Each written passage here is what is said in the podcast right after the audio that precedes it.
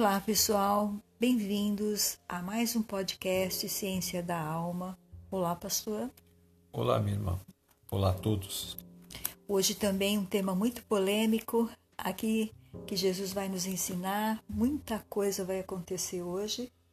Então, nós vamos começar com o texto que se encontra no Evangelho de São Marcos, capítulo 6, dos versículos 1 ao 6. Jesus saiu dali e foi para a sua cidade, acompanhado dos seus discípulos. Quando chegou o sábado, começou a ensinar na sinagoga, e muitos dos que o ouviram ficavam admirados. De onde lhe vêm estas coisas? perguntavam eles. Que sabedoria é esta que lhe foi dada? E esses milagres que ele faz? Não é este o carpinteiro, filho de Maria, e irmão de Tiago, José, Judas e Simão? Não estão aqui conosco as suas irmãs? E ficavam escandalizados por causa dele. Jesus lhes disse: Só em sua própria terra, entre seus parentes e em sua própria casa, é que um profeta não tem honra, e não pôde fazer ali nenhum milagre, exceto impor as mãos sobre alguns doentes e curá-los. E ficou admirado com a incredulidade deles.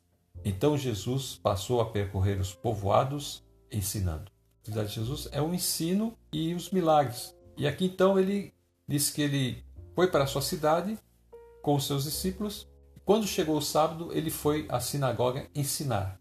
E todos aqueles que ouviam ele falar ficavam admirados. E logo vieram as indagações. De onde lhe veio essas coisas? Perguntavam eles. Que sabedoria é essa que lhe foi dada? E esses milagres que ele faz? Então aqui eles resumem tudo aquilo que Jesus vinha fazendo.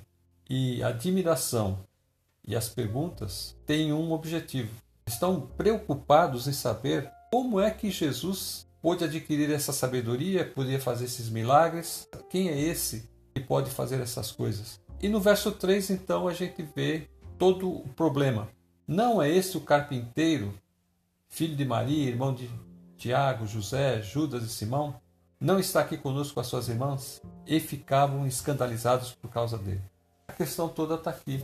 Que ele não nasceu em Jerusalém, na casa de um rico, de um nobre, mas ele nasceu num lar humilde, na casa de um carpinteiro, uma família pobre, em Nazaré, uma cidade que não tinha nenhuma importância. E ele não tem nenhuma instrução acadêmica, ele não estudou com nenhum mestre. Então eles se escandalizavam, escandalizavam nele. O interessante também é, é ver que no versículo anterior, no 2, né, quando é, eles ouviam né? Eles ficavam admirados.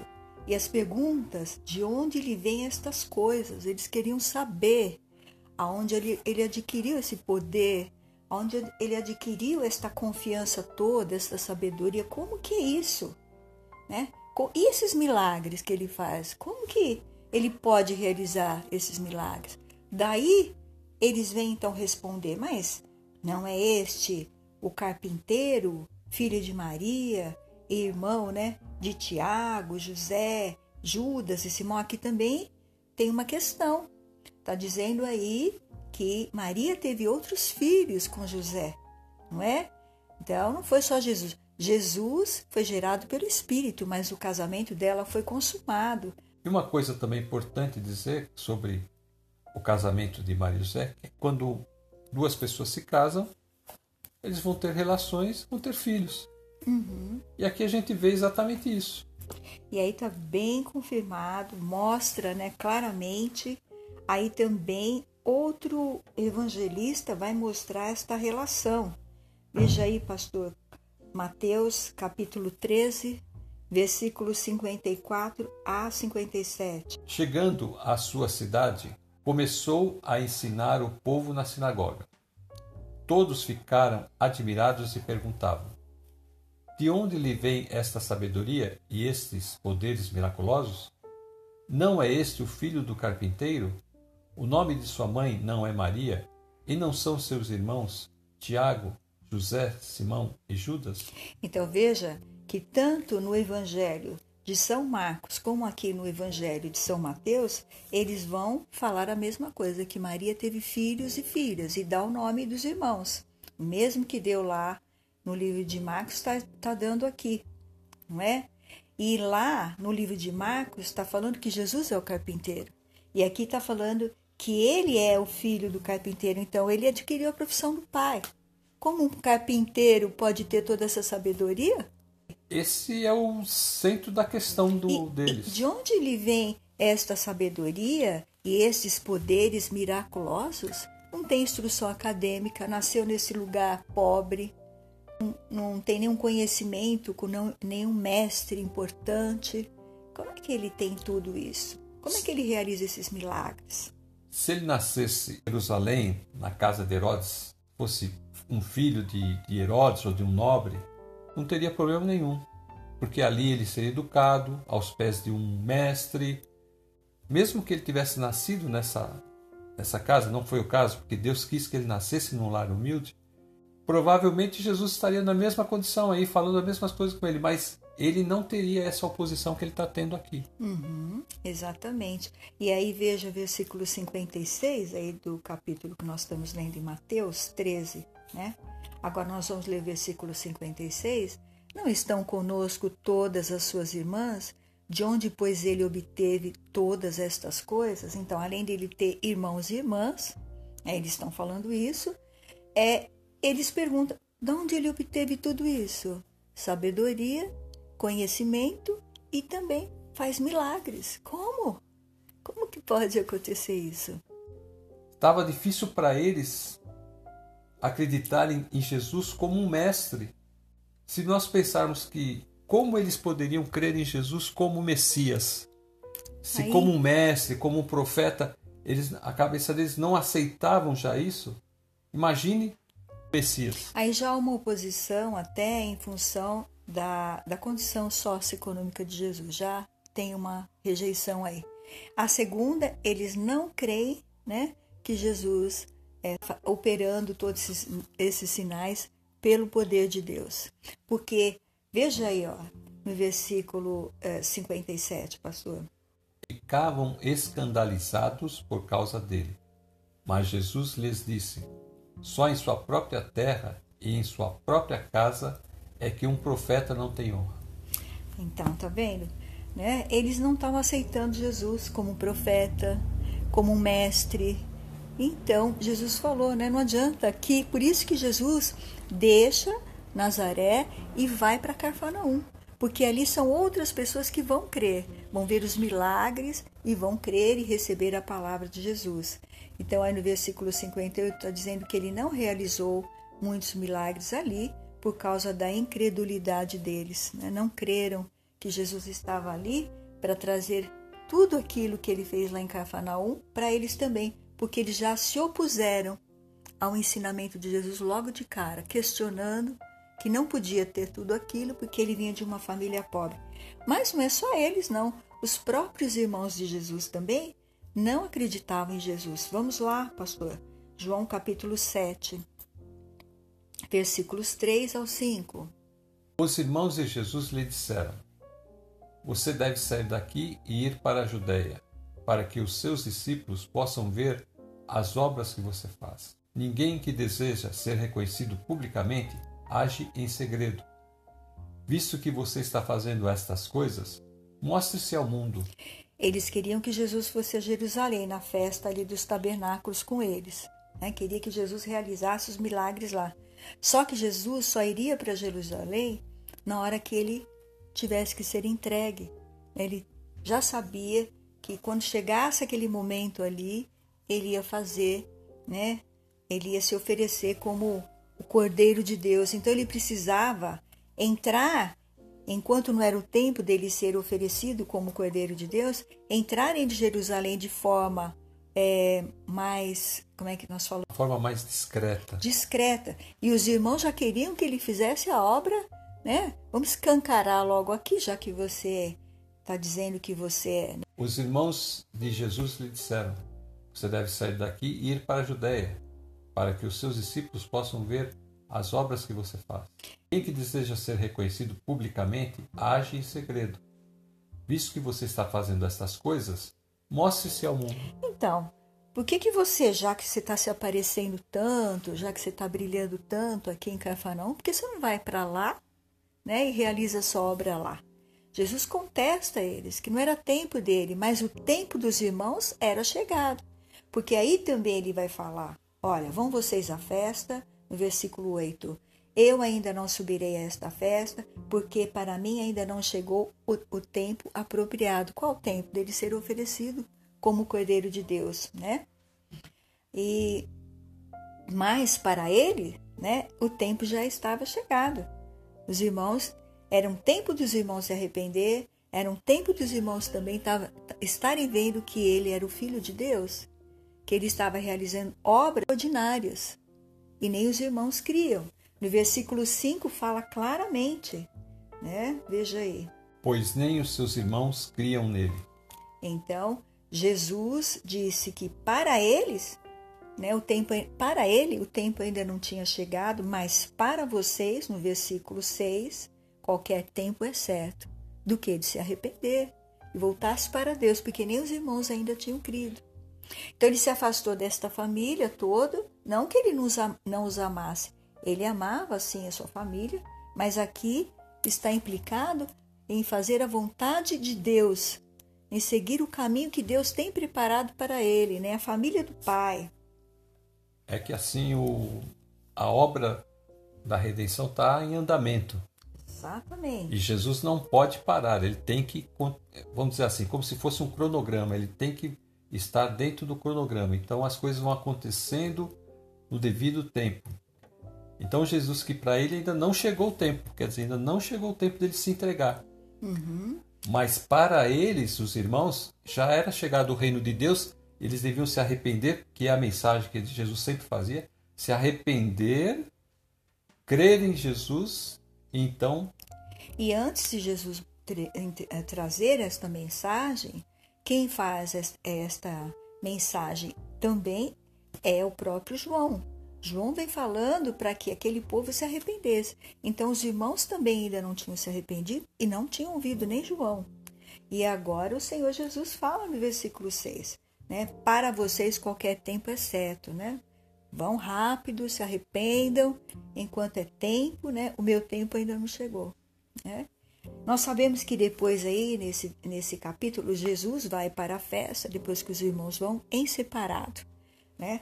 Em agora, segredo. Agora, em Mateus 7, pastor, Jesus vai mostrar o que ele veio fazer, né? Ele veio fazer a vontade do Pai, no capítulo 7, versículo 21. Pastor, você vai ler até o versículo 27. Nem todo aquele que diz Senhor, Senhor entrará no reino dos céus, mas apenas aquele que faz a vontade do meu Pai que está nos céus. Muitos me dirão naquele dia: Senhor, Senhor, não profetizamos nós em teu nome? Em teu nome não expulsamos demônios e não realizamos muitos milagres? Então eu lhes direi claramente: Nunca os conheci. Afastem-se de mim, vocês que praticam o mal. Portanto, quem ouve estas minhas palavras e as pratica é como um homem prudente que constrói a sua casa sobre a rocha. Caiu a chuva, transbordaram os rios, sopraram os ventos e deram contra aquela casa, e ela não caiu, porque tinha seus alicerces na rocha. Mas quem ouve estas minhas palavras e não as pratica é como um insensato que construiu a sua casa sobre areia. Caiu a chuva, transbordaram os rios, sopraram os ventos e deram contra aquela casa e ela caiu, e foi grande a sua queda. Então aí ele está falando que fazer a vontade do Pai, né? Versículo é, 21, né? É, era a missão dele, não é? E aquelas pessoas ali da família dele e da cidade dele não queriam ouvir o que o pai estava dizendo, não queriam aprender o ensinamento de Jesus. Em Mateus, em Marcos ainda 3, nós vamos voltar para lá, no versículo 31 ou 35, quando a família de Jesus vai de encontro a ele. Então veja, pastor, leia para nós. Então chegaram a mãe e os irmãos de Jesus. Ficando do lado de fora, mandaram alguém chamá-lo. Havia muita gente assentada ao seu redor Ele disseram: Tua mãe e teus irmãos estão lá fora e te procuram. Quem é minha mãe e quem são meus irmãos? perguntou ele. Então olhou para os que estavam assentados ao seu redor e disse: Aqui estão minha mãe e meus irmãos. Quem faz a vontade de Deus, este é meu irmão, minha irmã e minha mãe. Esses irmãos vão agora atrás de Jesus, porque eles, como a obra de Cristo começou a crescer muito, é, Jesus não tem tempo nem de se alimentar. E os irmãos então vêm e pensam que Jesus está, né, sem juízo, eles querem fazer uma intervenção, tirar Jesus de, do meio de tudo isso daí. Vamos lá, pastor. É Marcos 3, 20 a 21. Então Jesus entrou numa casa e novamente reuniu-se ali uma multidão, de modo que ele e os seus discípulos não conseguiam nem comer. Quando seus familiares ouviram falar disso, saíram para apoderar-se dele, pois diziam: Ele está fora de si. Então, quando os irmãos chegam, é, a situação é essa: uma multidão atrás de Jesus, Jesus realizando milagres e trabalhando para fazer a vontade do Pai, anunciando o reino de Deus, a chegada do reino de Deus. Então, os irmãos, vamos fazer aí uma intervenção, não é? Mas, como nós já dissemos, a família de Jesus, seus próprios irmãos, não criam nele, achavam que ele deveria fazer os milagres lá em Jerusalém. O povo da sua terra também não criam nele. Então, Jesus vai falar: olha, o mundo não pode odiá-los, no versículo 7, mas a mim odeia, porque dou testemunho do que do que o mundo faz, né? É mal. Né? Então, quer dizer, Jesus estava ali e tudo que ele ia falar ia ter oposição, porque é, buscava, né?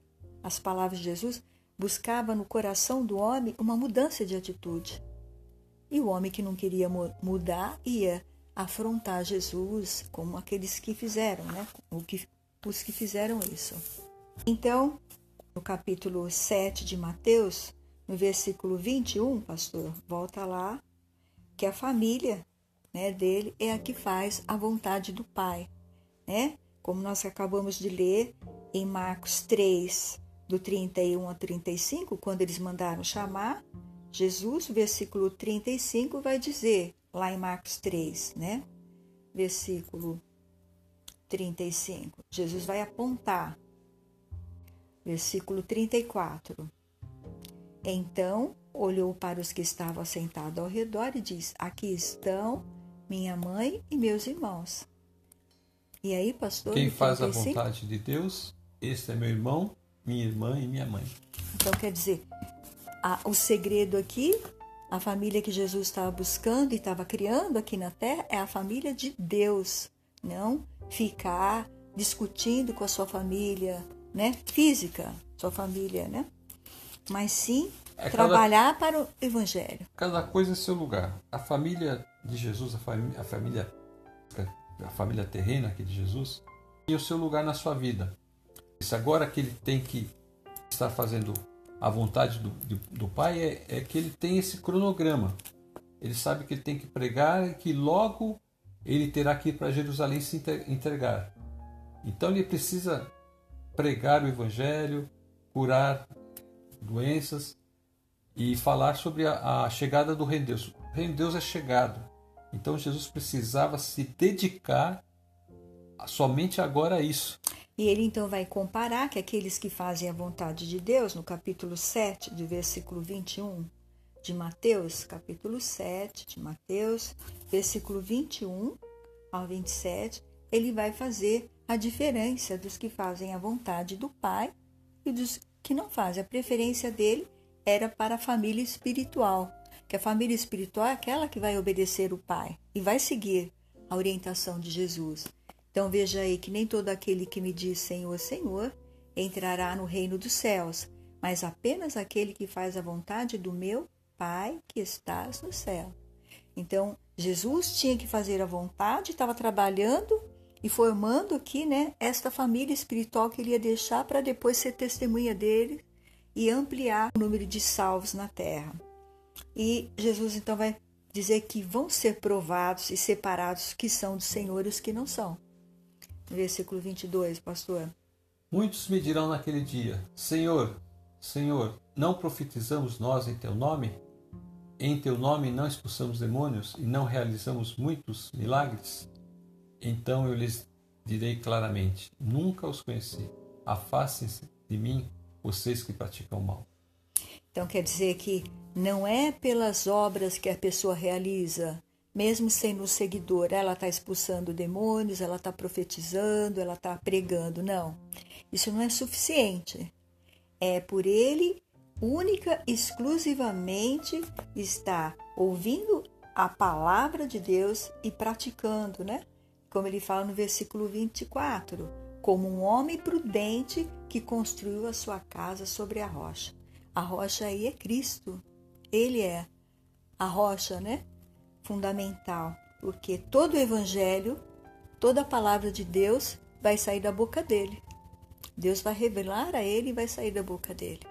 O homem prudente, logicamente, ele vai construir a sua casa sobre alguma coisa durável.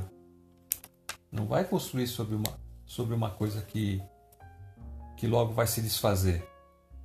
E a única coisa durável para a vida eterna é a obra de Jesus Cristo. É a única, a única coisa que pode fazer com que a sua vida fique, que as nossas vidas fiquem fundamentadas realmente para que nós possamos estar no reino de Deus. Então, a família dele não conseguia chegar até ele por causa da multidão. Isso era um fato número de pessoas. Mas a família, os seus irmãos também não conseguiam chegar a ele por causa da incredulidade e dureza dos seus corações, assim como as pessoas da sua cidade. Então, era necessário que os que se achegassem a ele crescem que ele era o filho de Deus e que aquelas palavras que ele estava falando era o próprio Deus nele falando através do seu Santo Espírito. Portanto, quem ouve estas minhas palavras e as pratica é como um homem prudente que construiu a sua casa sobre a rocha, sobre esse fundamento que eu estou aqui lançando. Sou eu, o eu sou que está aqui falando, anunciando as palavras para vocês. Caiu a chuva, transbordaram os rios, sopraram os ventos e deram contra aquela casa, e ela caiu, e foi grande a sua queda. Então, a casa do quê? Que foi construída sobre a, a areia, não é? E quem, quem tem a casa construída sobre a areia? né? o insensato, o que não ouve e o que não pratica. Né? Aí ele está dizendo que no 26, mas quem ouve essas minhas palavras e não as pratica. Quer dizer que só ouvir a palavra não quer dizer que a pessoa foi até o final do processo. Exatamente. Ela precisa ir até o final do processo. Ela tem que ouvir Isso. e colocar aquelas palavras na prática, ou seja, ela tem que vivenciar, viver aquilo, aquelas, aqueles ensinos. Em ação, não é? Então ela tem que sair apenas da, do discurso, como a gente costuma dizer, e ir para a prática. O versículo que fala aí sobre a rocha, o 25, né? Que quando ele construiu a casa na rocha, caiu a chuva, o homem sábio, né? Ele vai lá, olha, portanto, quem ouve estas minhas palavras e as pratica, é como um homem prudente, ele é sábio. Ele construiu a sua casa sobre a rocha, quer dizer, sobre o fundamento de Cristo, como nós falamos. Veio a chuva, transbordaram os rios, sopraram os ventos e deram contra aquela casa e ela não caiu, porque tinha seus alicerces na rocha. Quer dizer, chuva, os rios transbordam, ventos e tempestades, mas a casa ali, né, vieram contra ela e ela não caiu porque tinha seus alicerces na rocha. Então aí está dizendo das dificuldades que a pessoa que é cristã vai passar, não é? Aqui na terra. Ela vai enfrentar, né? Dificuldades, vai enfrentar todo tipo de problemas, mas a casa não cai, porque ela está firme, não é? Na rocha. E aí, pastor, no versículo 24, que é o tema central aí desse versículo, que está dizendo, né? Portanto, quem ouve essas minhas palavras e as pratica é como o homem prudente que construiu a sua casa sobre a rocha. Então, Isaías 26, 4 vai falar sobre esta rocha, Qual é o segredo desta rocha? Então vamos lá, pastor Isaías 26, 4. Confiem para sempre no Senhor, pois o Senhor, somente o Senhor, é a rocha eterna. Pois o Senhor, somente o Senhor, é a rocha eterna. Então, este, este versículo de Isaías está falando tudo aí o que Jesus está fazendo, não é? Que aquele que confiasse e acreditasse em Jesus, estava vendo ali a obra que ele estava fazendo, os milagres que ele estava realizando, porque somente o Senhor podia fazer aquilo que ele estava fazendo. Somente o Senhor podia falar daquela forma tão gloriosa, daquela forma cheia do Espírito Santo, que com aquele ensinamento que as pessoas ficavam admiradas. Olha, ele ensina diferente, ele não ensina como um rabino, ele ensina como um mestre que vem do alto. Essa é a verdadeira palavra, esta é a verdadeira comida que Jesus tinha para dar. E esta é a verdadeira família que deve estar aos pés de Jesus, famintos da sua palavra, cheios da sua palavra, transbordando da sua palavra em ações, em atitudes, no coração, tementes a Deus, confiando que Ele é e que Ele sempre será o Deus eterno, a nossa rocha eterna. Porque aí está dizendo rocha com letra maiúscula ele é a nossa rocha, ele é o nosso Deus, ele é o nosso sustento, né? Se você colocar a sua vida, essa rocha que ele está dizendo é os ensinamentos, é, é as verdades. Então, quando a pessoa coloca a sua vida sobre qualquer fundamento, seja ela uma religião, uma filosofia ou qualquer outra coisa, nós estamos dizendo aqui, a palavra de Deus está dizendo bem claro, você está colocando o fundamento da sua casa, da sua vida, sobre areia. Porque isso não vai, você não vai conseguir com isso o objetivo, que é chegar à presença de Deus e ali viver na presença de Deus. Essa é vida eterna. Enquanto que aquele que coloca a seu fundamento, ou seja, você se baseando no fundamento que é Jesus, Jesus e o conhecimento sobre eles e a obra de Jesus na cruz vão te dar o fundamento firme para você ter a vida eterna. Por isso que a preocupação de Jesus era estar com as vidas e usar o máximo do tempo dele disponível para alcançá-las. Então, curar, é, libertar as pessoas fazia parte do seu ministério, mas o mais importante era anunciar as verdades do Pai aquilo tudo atestavam que ele era um enviado de Deus. Aquilo era para mostrar a eles que ele vinha do alto. E que ele tinha esse poder dado pelo Pai. Era assim a confirmação do ministério de Jesus, ministério da palavra de Jesus. Eles podiam crer que Jesus vinha do alto, ele vinha do céu. Tantas vezes ele disse: Eu vim do alto, eu vim da onde está está Deus, onde está o Senhor. Essas afirmações que remetiam a ele a verdadeira identidade, que era aquele que a lei e os profetas diziam, que a lei e os profetas haviam profetizado. Ele é o Messias, ele é o Filho de Deus, que veio para que os homens pudessem novamente retornar a olhar para Deus e reconhecê-lo como seu Pai. Jesus se afasta dessas pessoas incrédulas e vai àquelas que estão receptivas às suas verdades, que é o povo. Por isso que ele diz, ele vai terminar: o meu irmão, a minha irmã, minha mãe, são estes aqui que fazem a vontade do meu Pai, a vontade de Deus. No Marcos 6,6, ele fala, né? Jesus fala. E ficou admirado com a incredulidade deles. Então Jesus passou a percorrer os povoados ensinando. Então Jesus vai se concentrar em pregar aqueles outros povoados, porque ali ele viu que a incredulidade deles é, é muito grande. A incredulidade é uma coisa que sempre existiu em todos os tempos. Né? as pessoas. É, a questão de crer é uma coisa particular, pessoal. Nós sabemos que Deus deu o livre-arbítrio para a pessoa acreditar no que ela quiser. As Escrituras deixam bem claro uma coisa: que não é, o convencimento não vem de uma força, uma força material, humana. humana. É o Espírito Santo é, que, é quem convence o homem do pecado, da justiça e do juízo.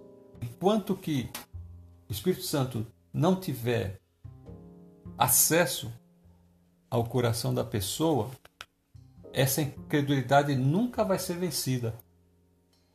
Então é o que acontece com os irmãos de Jesus, com, com as pessoas da terra natal de Jesus, elas estavam com o coração endurecido e não permitiam que o Espírito Santo pudesse tocá-las. Somente depois é que os irmãos de Jesus vão crer nele.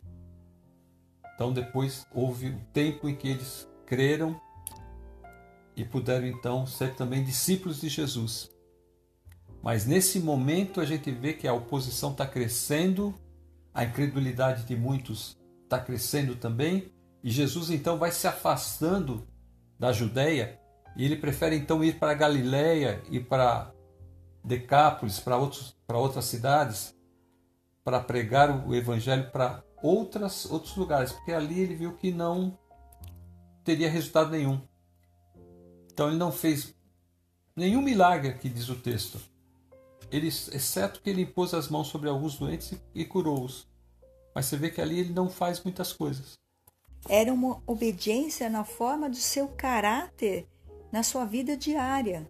Está né? Tá produzindo algo. Por isso que o livro aqui de é, Isaías 26, 24, confie no Senhor, né? Sempre, confie sempre no Senhor, pois o Senhor, somente o Senhor é a rocha eterna. Somente Jesus é a nossa rocha, porque foi Ele que morreu por nós. E somente através deles nós temos acesso ao Pai.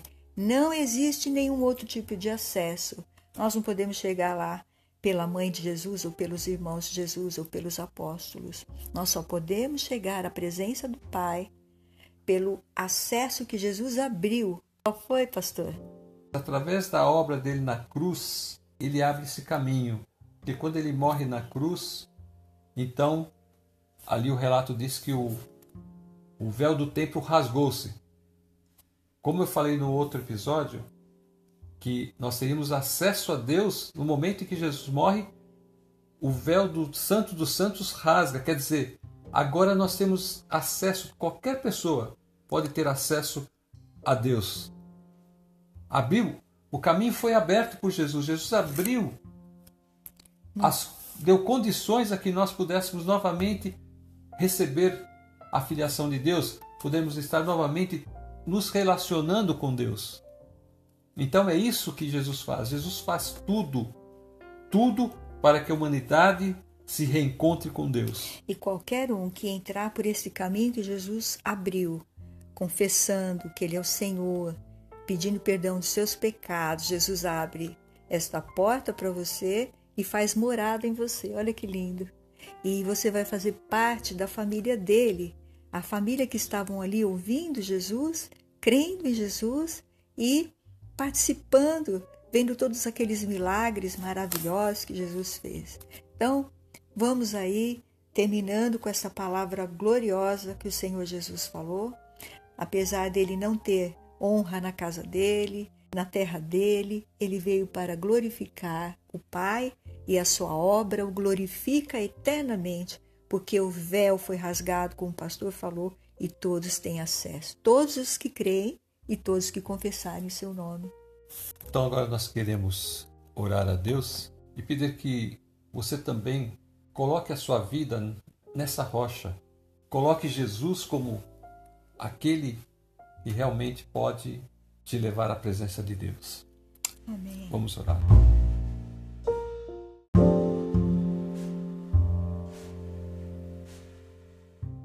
Pai celeste, Pai amado, Glorificado seja teu santo e bendito nome. Amém. Nossa rocha eterna.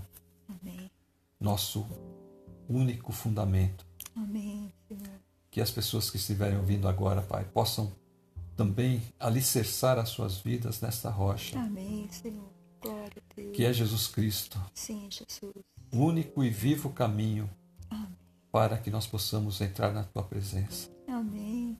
Nos dá graça, Senhor, de vivermos todos os dias que nos restam diante da tua presença.